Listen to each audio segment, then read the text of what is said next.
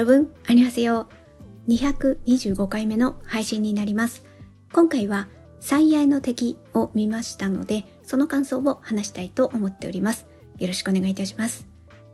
このドラマは2022年の韓国ドラマです。私が2023年10月の時点で見たのはディズニープラスでこちらで全16話でした。このドラマを見たきっかけなんですけれども、まずは私ディズニープラスでムービングを見たかったんですよ。ムービングがだいぶネットで見ていくと話題になってるなっていう印象があって、で、その時に私はディズニープラスは加入してなかったんですね。で、まあでも見たいと思ってたので、ああ、じゃあ霧のいい10月に入ったら、あの、ディズニープラスにまず加入しようと。それで、ムービングを見ようと思って、まずディズニープラスに加入しました。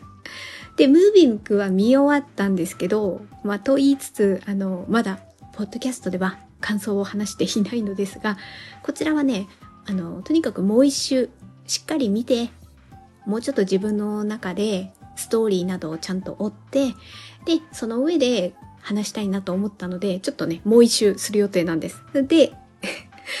でもまあ連続して2周する前にね、せっかくディズニープラスに入ったから、加入するんだったら、ムービング以外はもう見たいと思ってたんですよ。それでディズニープラスで、なおかつ独占配信を優先的に考えた時に、どれ見ようかなと思っていて、そのラインナップの中にね、筆頭に上がったのがこの最愛の敵だったんですよ。まあ、もっと言うと、カンハンナが出ているので、ちょっとね、やっぱりカンハンナが出てるドラマって私チェックしておきたいなっていう気持ちになるんですよね。なので、まあせっかくディズニープラスに入った、そしてカンハンナが出ているっていうこのあたりの理由で最愛の敵を見てみました。ここからは簡単なあらすじを紹介していきます。ちょっとですね、時代劇の感想、あ、感想っていうか、あらすじがね、なかなかちょっと説明するのが難しいところはあるのですが、ちょっと頑張って言ってみようかなと思います。まずは、あの、中心になる王様ですね。これが第12代王のイ・ジュン演じるイテなんですね。で、この王様が、まずはカン・ハンナ演じるユジョン。に、このね、人に、まあ、まだね、12代王になる前ですよ。セジャー時代ですね。この時に出会っていて、恋心を抱くと。で、この人にどうしても、あの、妻になってほしいっていうことで、身分的にも、それは良かったんですよね。なので、じゃあ、この娘を迎えようということになって、進んでいくのですが、このあたりに、やっぱね、大きくこのドラマに関わってくるのって権力闘争なんですよね。どっちかといえば、もちろんラブロマンス的な要素もあるんですけど、それよりはどっちかというと政治的な権力闘争が中心に描かれてるドラマで、どうしてもね、ここにね、巻き込まれてしまうんですよ。で、あのー、妻としてね、迎えることになったその日、その日に、まあほんとこれはね大変なことでねユジョンの一族お父さんねがあの謀反を企てたいや謀反というかねあの濡れ衣を着せられるポジションになって一族を殺されてしまうってことになるんですよね。でまあユジョンもそれに巻き込まれてしまってとてももうあの迎えるどころではない話になってしまったんですよ。まあこれが最初にもともとベースとしてありました。そして、あの、その後にね、12代王にいてがなるんですよ。で、もうね、先代の王の時から、この政治権力の闘争のね、中心的、結局は権力を握っているとされる存在が、えっ、ー、と、王様の一番側近のパク・ゲオン。この人が結局は権力をね、握ってるっていうポジションなんですよね。その辺がね、先代の王様時代の第1話から、ああ、そういう、この人がやっぱちょっとなんか握ってんだなっていう感じで見せてるんですよ。で、この人が、えっ、ー、と、後にね、もうまず、イテが12代王になりました。で、その王になった時も、パクゲオンはもう、そばにいるんですよ。でも、イテからすると、どうしてもね、このパクゲオンをから権力をね、自分の方にね、取りたいんですよ。で、そこの闘争がある中において、パクゲヨンが自分の命としてこのユジョンを養女にするんですよ。で、養女にして、イデの性質にこの自分の姪としてのユジョンを迎え入れるってことなんですね。で、一方、それをまだ知らないイテは、パクゲヨンの対、えっ、ー、と、抵抗、まあ、対抗できるね、勢力、権力を持っているウォンピョっていう人がいるんですよね。この人と手を組もうとして、この人の娘の世に、この人に近づいて、この人と結婚すると、妻に迎えるっていう感じでね、話を持ちかけるんですよ。で、やっぱりこの時代だから、こういう婚姻関係で親族同士になるっていうことでの権力を強めるっていうやっぱ側面もあるんですよね。だから、イデ、イデとしてはヨニを迎える。そうすると、ウォンピョの方に権力が行くので、そこでパク・ゲヨンを貶めることができるっていうこう考えなんですよ。で、それに対抗してパク・ゲヨンは、このユジョンを幼女に迎えて、この人は、いや、お前の好きな人だろと。お前は、この、この人に対する恋心と権力、どっちを取るんだっていうことでね、こうなんか切り札的にこう突きつけるわけです。だからそこにおいてその後にその権力闘争がねどういうバランスで働いていくかっていうところが見どころになるドラマでもあります。ここからはあの自由に感想を話していきますのでこのドラマをこれから見たいなるべくネタバレ的な内容に触れたくないというふうに思われる方はここで一旦ストップしていただければと思います。はい。では、まず良かった点をいくつか挙げていきます。まずはですね、チャンヒョクとカン・ハンナの演技がすごく良きですね。ここをまず挙げたいかなっていうふうには思います。まあなんやかんや言って見終わった後に、私一番やっぱ印象に残っちゃうのは、チャンヒョク演じるパク・ゲホンなんですよね。いやもうだいぶ主役をこれはこうなんか食ってるんではないかなっていうぐらいに、私はな、なんかね、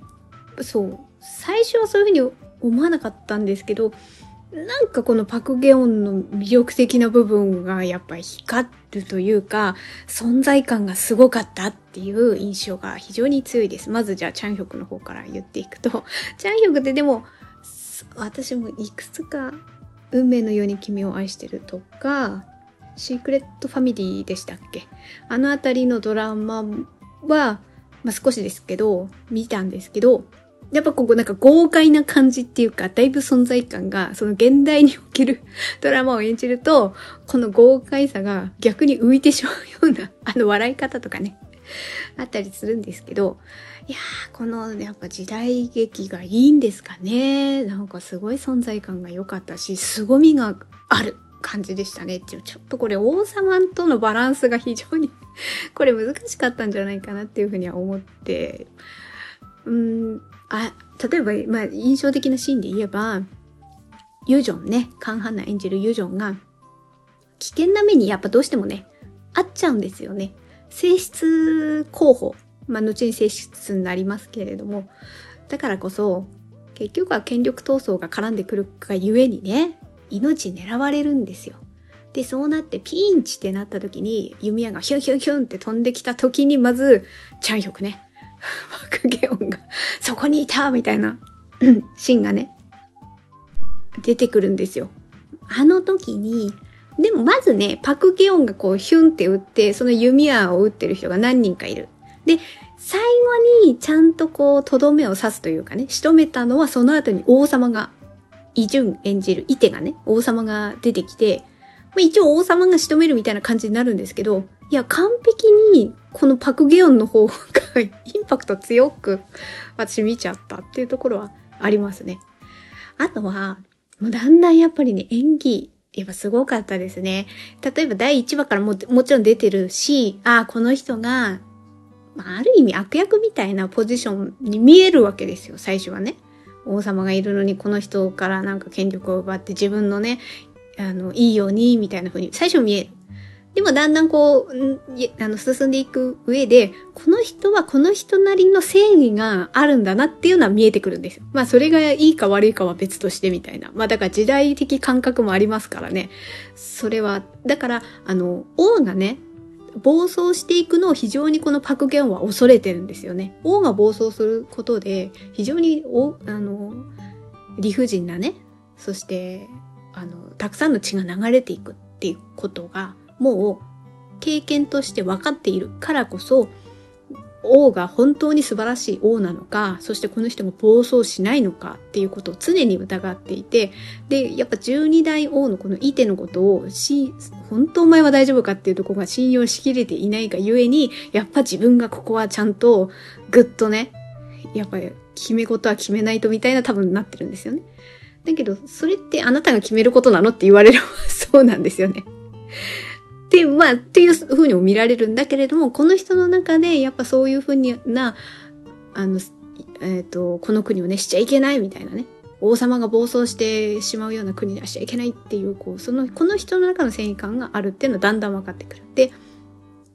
最初は、もう目目に力が入ってないっていうか、空虚感っていうか、空洞みたいな目してるんですよね。要するにこの自分が思っていることを悟られないような無の表情みたいな感じで、こう誰にもこう心は開かないぞ、見せないぞみたいな顔つきなんですよ。で、それが、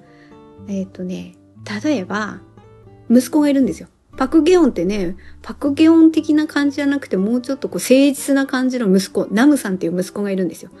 このナムさんと中盤から後半の方にかけて二人で話すシーンがあってちょっとこう腹を割って喋るシーンとかのこの目の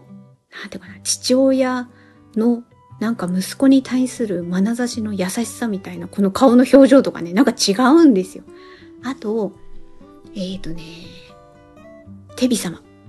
テビ様すいません。テビ様をもうちょっと説明していくと、これ、あの、ドラマの中で、もうみんなにテビ様って、まあ、テビママ、テビママって言われるから、私ちょっとね、言いやすいようにテビ様って言っちゃうんですけど、これは、十二代王からすると義理の母ですね。えっと、名前としては、チェカヨンっていう、えっと、先代十一代王の、あの、奥さんなんだけど、もともとのイテの生みの母は1話とかで死んじゃうんですよ。亡くなっちゃうから、その後に入った人。だから、イテからすると義理の母っていう感じになるんだけれども、でもやっぱこの時代だからこそ先代の王の奥様っていうことは相当権力が強いっていうことなんですよね。まあまあそういうポジションの人がいるんですけど、これ、テビママって、テビっていうのが、えっ、ー、とね、意味からすると、韓国語からすると、えっ、ー、と、テビっていうのが、先代の王妃、現王様の母親のことをテビって言うんですよ。韓国語で。だからテビ。で、まあまあって、まあ、なんとかまあまあ、なんとかまあまあってよくね、あの、別にこのドラマじゃなくても時代劇のドラマって出てくるんですけど、このまあまあっていうのは、王族に対する使われる呼び方なんですよね。で、これ女性に対して使われることが多いみたいなので、それを合わせてテビママテビママって言われてる。で、ちょっとここで話す上で呼びやすいようにテビ様って言うんですけど、言わせていただくんですけど、このね、テビ様っていうのは、このチャンヒョク演じるパクゲオンともともとつながりがある人で、このテビママは、テビ様はパクゲオンのことにが好きなんですよね。もともと好きだった。で、あの、ある意味この人は普通のただただ誰かの妻として、だからまあ本当はパク・ゲヨンの妻として生きていきたかった気持ちがあったけれども、パク・ゲヨンの方が入ってくれと。王様の妻になってくれとお願いをするんですよ。それを飲むんですよね。まあそういう背景があって、本当は恋心、多分ね、思い合ってるんですよね。思い合ってる恋心がありつつも、権力のことを考えた時にこの人が妻になってくれるといいっていうふうに判断したんでしょうね。政治的な感覚を優先させたってことですね。まあそういう背景があるから、その気持ちを抑えて、お互いにね、抑えて、そのポジションでやっている。けれども、まあ関係性はあり、関係性というかね、どうしてもこう、近いポジションではあるから、会話はしていくんですよね。で、その中で、パクゲオンは、テビママとして、テビ様として、あの、なんだろう、会話をするんだけれども、テビ様の方がやっぱりこう気持ちがどんどん強くなっていくんですよね。で、そこで、えっ、ー、とね、テビ様が湖に落ちちゃうとこがあるんですよね。そこをゲオンがこう助けたりとか、あとまあ最後の方でね、テビ様とゲオンがちょっとね、こう、ゲオンの方が本音を出して喋るとシーンがあるんですね。あそこの、あそこでもこうなんかこう、表情がね、ちゃんとこう目に力が、目に力というかね、あ、本音、ここ、ここでは言えてんだな、みたいなこの表情がね、出てくるんですよね。そのあたりの演技の違いですよね。もう誰にも本心を悟られないような、もう空虚な目をしてる時の顔と、あとそういう自分の大事な人と何かしらこう通わせた時の顔の表情のこのチャンヒョクの演技の違いみたいなところがこう私は感じ取れた部分があってその後あたりが良かったなっていう。あと言葉の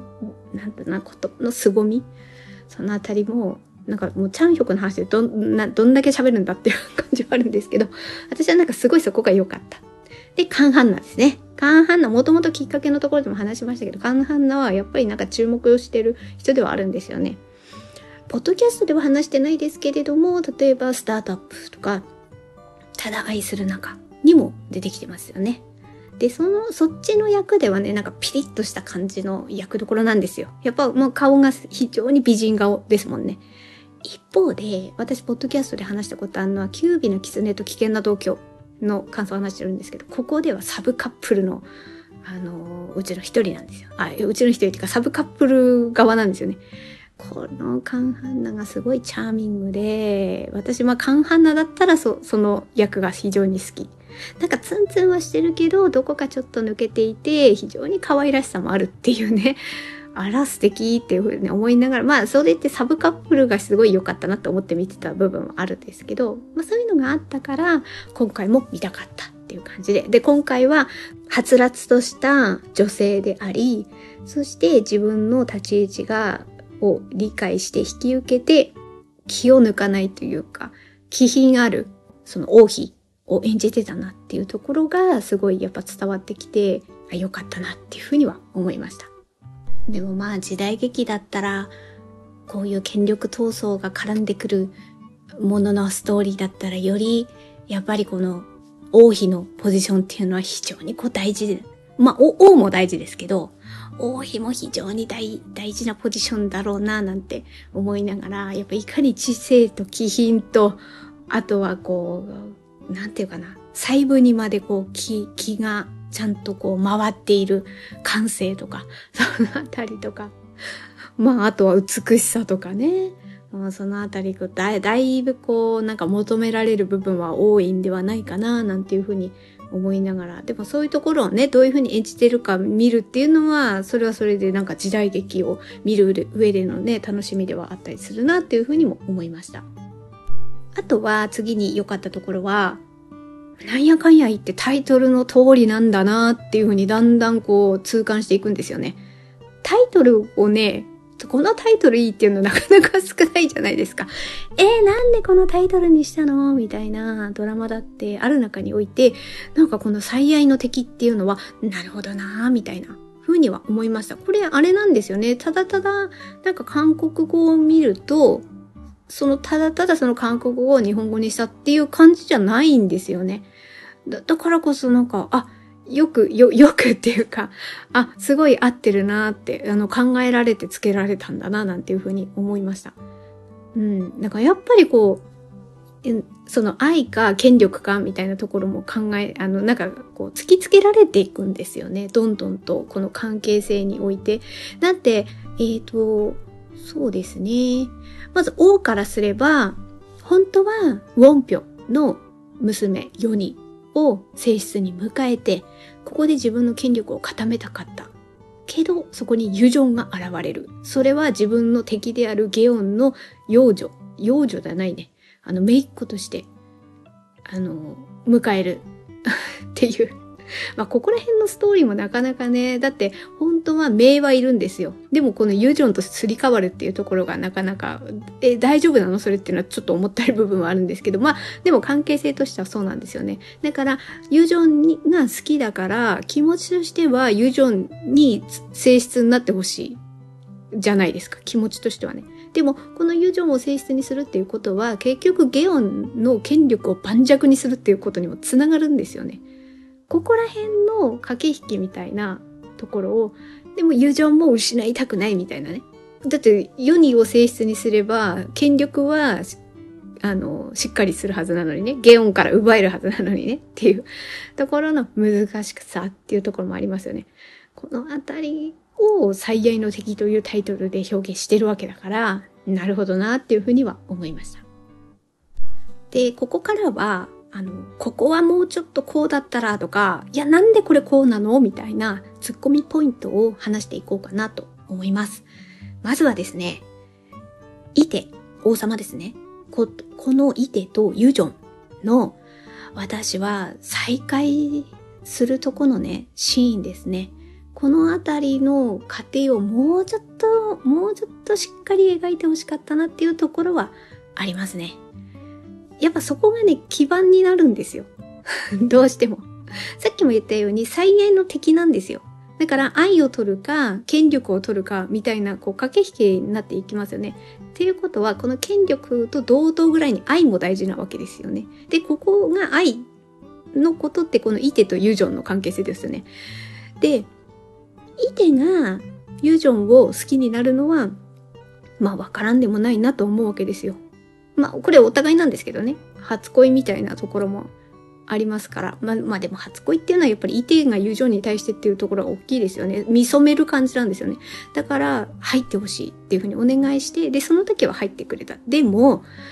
でもこの異性と友情の関係性って本当は複雑なはずですよね。だって、イテがそういう風にユジョンを迎えたいって言わなかったら、ユジョンのお父さんも一族も殺されずに済んだんですもの。この時代だからね、なんか一族皆殺しみたいなことになっちゃうんですよ。それでユジョンは孤独、天外孤独みたいなポジションになってしまって、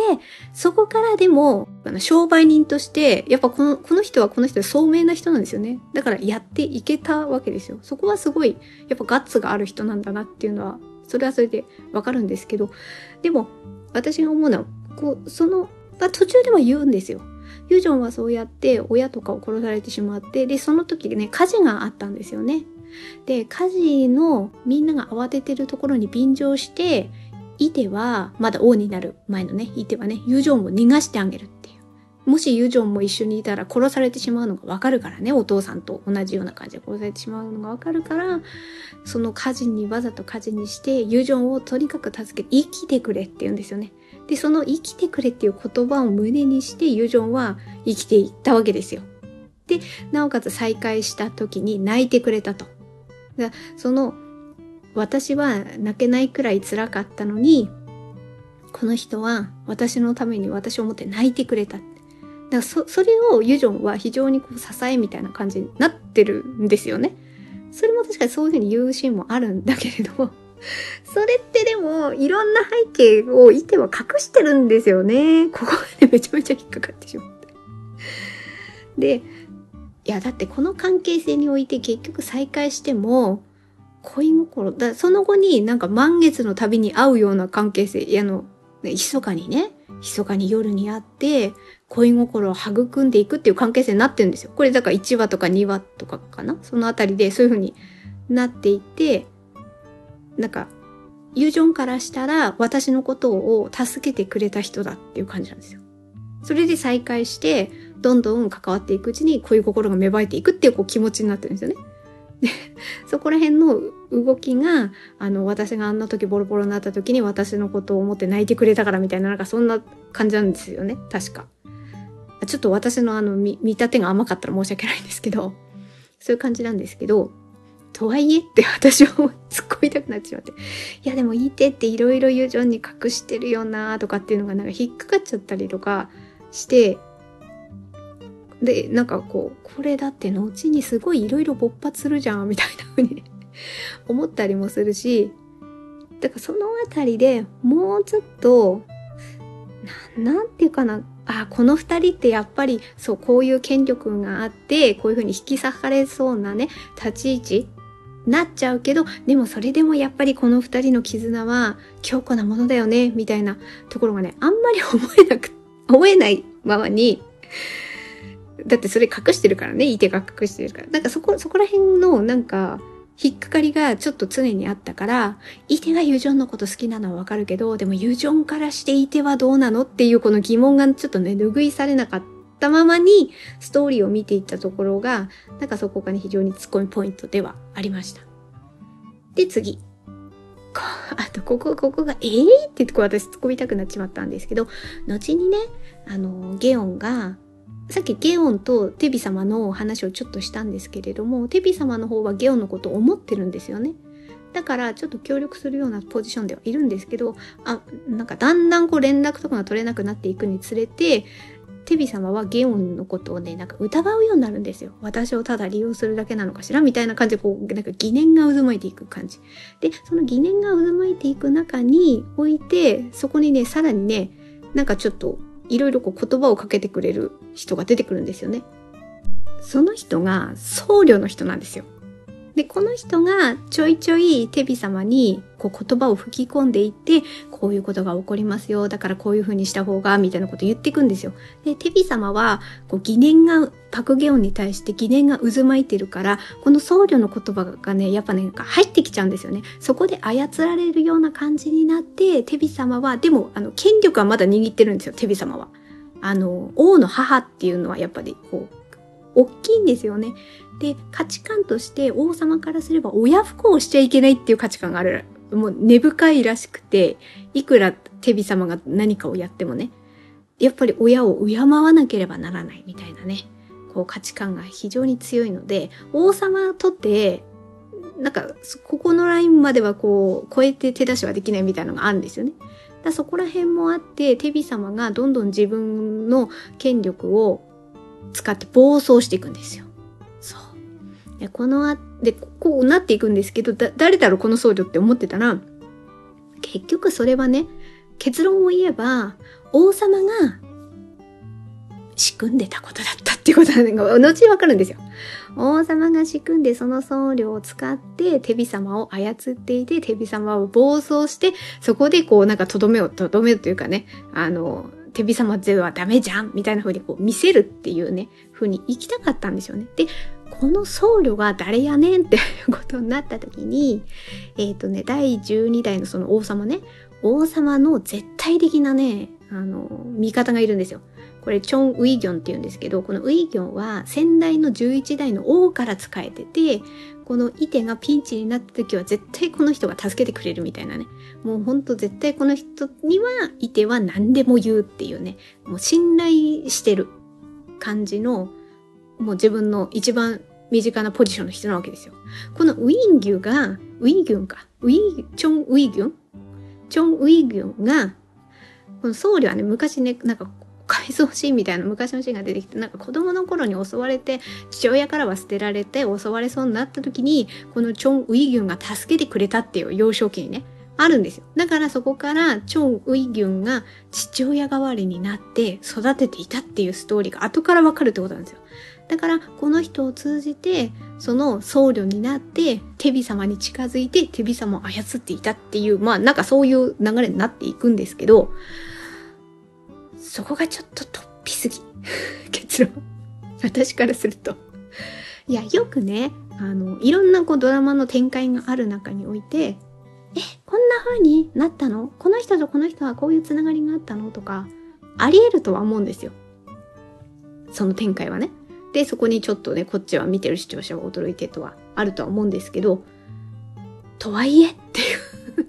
それ突飛、だからそこのね、ラインを超えちゃった感じですかね。え、このチョン・ウィギョン子供いたの？みたいな。え、現実的これ、あの、そのあの、なんか襲われた時に助けた子供育ててるってあり得る？とか 思っちょっと、私そっちの方がちょっと強かったかな。なんか、あ、こういうつながりがあったのねって思う感覚よりは、え、あり得る？っていう感覚の方が強すぎてちょっと突飛すぎっていう。だ私この辺りからあまり話がちょっとねついていけなくなったっていうかあと内容もねやっぱり難しくなっていくんですよね。あのその時の独特のあの職種の名前とかも絡んでくるから言葉も難しいしそしてこんな設定ありえるっていうふうに思っちゃった部分もあってっていうところはありました。なんかそれまではもうちょっとあのこのイテと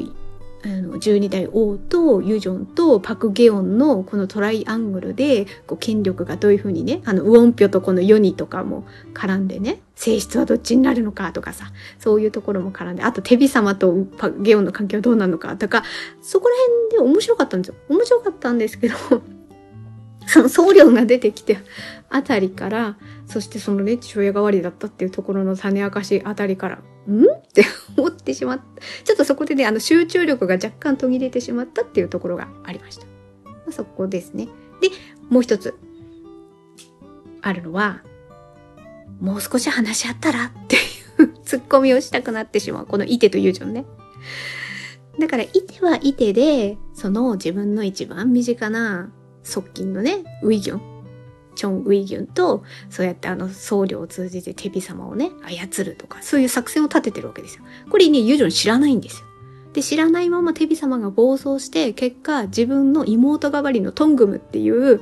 これなんか本当は4人のね、側室になって入ってた、そのユジョンからしたらね、すごい妹分って、妹として大切にしてきた子がね、亡くなっちゃうんですよ。で、このあたりも、このイテとユジョンの関係性にね、微妙なこう変化を、変化というかバラバランスの崩れとかをね、もたらす側面でもあるんですけど、だから、だからほら、作戦知らないからっていうのありますよね。で、あとはユジョンはユジョンで、パクゲオンと協力をして、そのユジョンが本当はね、あの一族皆殺しにされたユーハクスこれの娘、私は本当はパクゲオンの命ではなくてユーハスハックスの娘なんだって。で、私の地位を、あと、あの、父親のね、あの、あれは濡れ衣だったんだっていうことと、あと私はその父の娘なんだっていう、この、なんだろう、身分回復をしたいっていうことをね、パクゲオンとこうなんか作戦立てるみたいな感じなんですよ。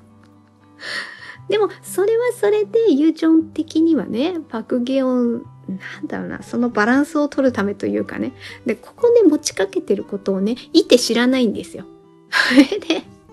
そのユジョンの身分がみんなに明らかにされた時って、いてもびっくりしちゃうわけですよ。でも本当は、そのユジョンとパクゲオンが、実はね、裏でね、話を合わせていたっていう。こういうこともね、後半、本当最後の方出てきて、なんかこういうことがね、重なっ、どんどん重なってくるから、もう少し話し合ったらって ここにおいても、やっぱり伊勢とユジョンってどうなんだろうっていうふうにね、すごい思わされるわけですよ。そう。あの、本当恋心だって恋心と権力の天秤にかけた時に、みたいなところがあるってことは、どっちも大事なわけじゃないですか。それなのに、いてとユソンって大丈夫っていうふうにね、思わされるポイントがね、結構出てくるんですよ。でもこれって結局はラストにも通じるのかもしれないです。だって、なんだろう。どっちかというとあの最後の落としどころってユジョンがいてを信頼して信頼して私はこの人の妻になりますみたいな意味合いよりはなんか私はあなたをそういうふうにね暴走しないか見張ってます的なポジションの意味のように見えたわけですよ。だからそれっていうのはなんか味方であるけど実は一番の厳しい眼差しであなたを見る私は敵でもあるのよみたいな見え方もできなくもないなみたいなまあ一応ほら子供ができてね、後継ぎができてみたいな感じでね、そその後も生活は続くんだろうね。よかったね、的、よかったでも、でもよかったねっていう感じもあんまりね、いろんなことがありすぎて、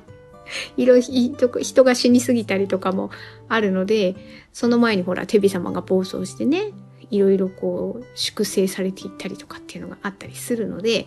なかなか厳しいあの時代だな、なんて思いながら、見ていた部分もありますしだから何て言うかなハッピーエンドっていうこともなかなか難しいというか非常に危ういポジションででもまあ一応ねあのユジョンはいてのそばにいて見張ってるみたいな感じなんだなっていうところでは結構ピリッとした終わり方なのかもしれないなとも思いました。あそうそうそうそのもう少し話し合ったらの部分もにも関わりますけどまあ、言えなかったっていう部分もあるんでしょうけれども、やっぱりそのイテとユジョンの関係性は、まあ、さっきもね、言いましたけどね、微妙なんですよね。だからほら、イテのお母さんが自作自演で死んじゃったんですよね。毒を自分は飲んで死んだっていう、そのイテのお母さんね。でもそれは、ユジョンには内緒にしてたんですよね。で、ユジョンのお父さんって、そのイテのお母さんを殺したんじゃないかって疑われて、それで、処刑みたいな感じでされちゃったわけじゃないですか。もうこのあたりもなかなかな本当厳しい関係性で、で、イテはなんやかんやでその、そのことをね、言えないから、最後の方でね、だんだんこう、友情にいろんなことがね、あ、この人私にこのことも黙ってたのね、みたいな風になっていくんですよね。もうだから、なんかほんともう少し話し合えないのかなっていう。なかなか一枚岩になりきれない二人だよな。でもまあ、まあそれでもやっていくんだな、みたいな風な感じですかね。はい。ということで、はい。まあいろいろ言っていきましたけど、長くなっていきましたので、ちょっとまとめていきますと、まず良かった部分はですね、チャンヒョク、カンハンナの演技がすごい良かったっていうところですね。あとタイトル、この最愛の敵っていうタイトルが物語が進んでいくうちに、うん、確かに最愛の敵だなみたいな風になんかこう納得させられるタイトルだったなっていう、そこの、あの、権力争い的なところもね、含めて良かったなっていう風に思いました。そして突っ込みどころですね。やっぱイテとユジョンの関係性ですよね。一回離れて、また再会して恋心を育んでみたいなところが、うーん、うんっていう そうだよね、恋心抱くよねっていうところがちょっと私には弱かったかなっていう見え方がね。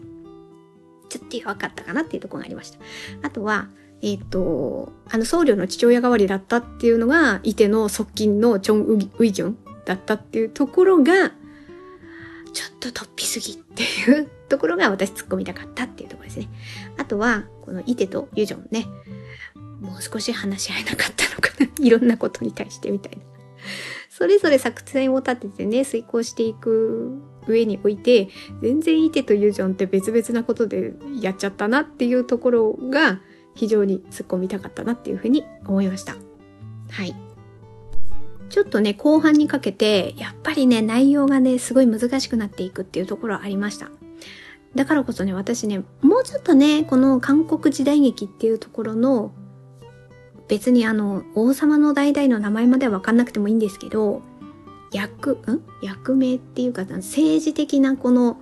組織図みたいな 言葉ですね。あの辺とかこう身分制度の言葉、どうしても独特な言葉あるので、この辺をもうちょっと韓国時代劇を見るのをね、積み重ねていって自分もできるだけ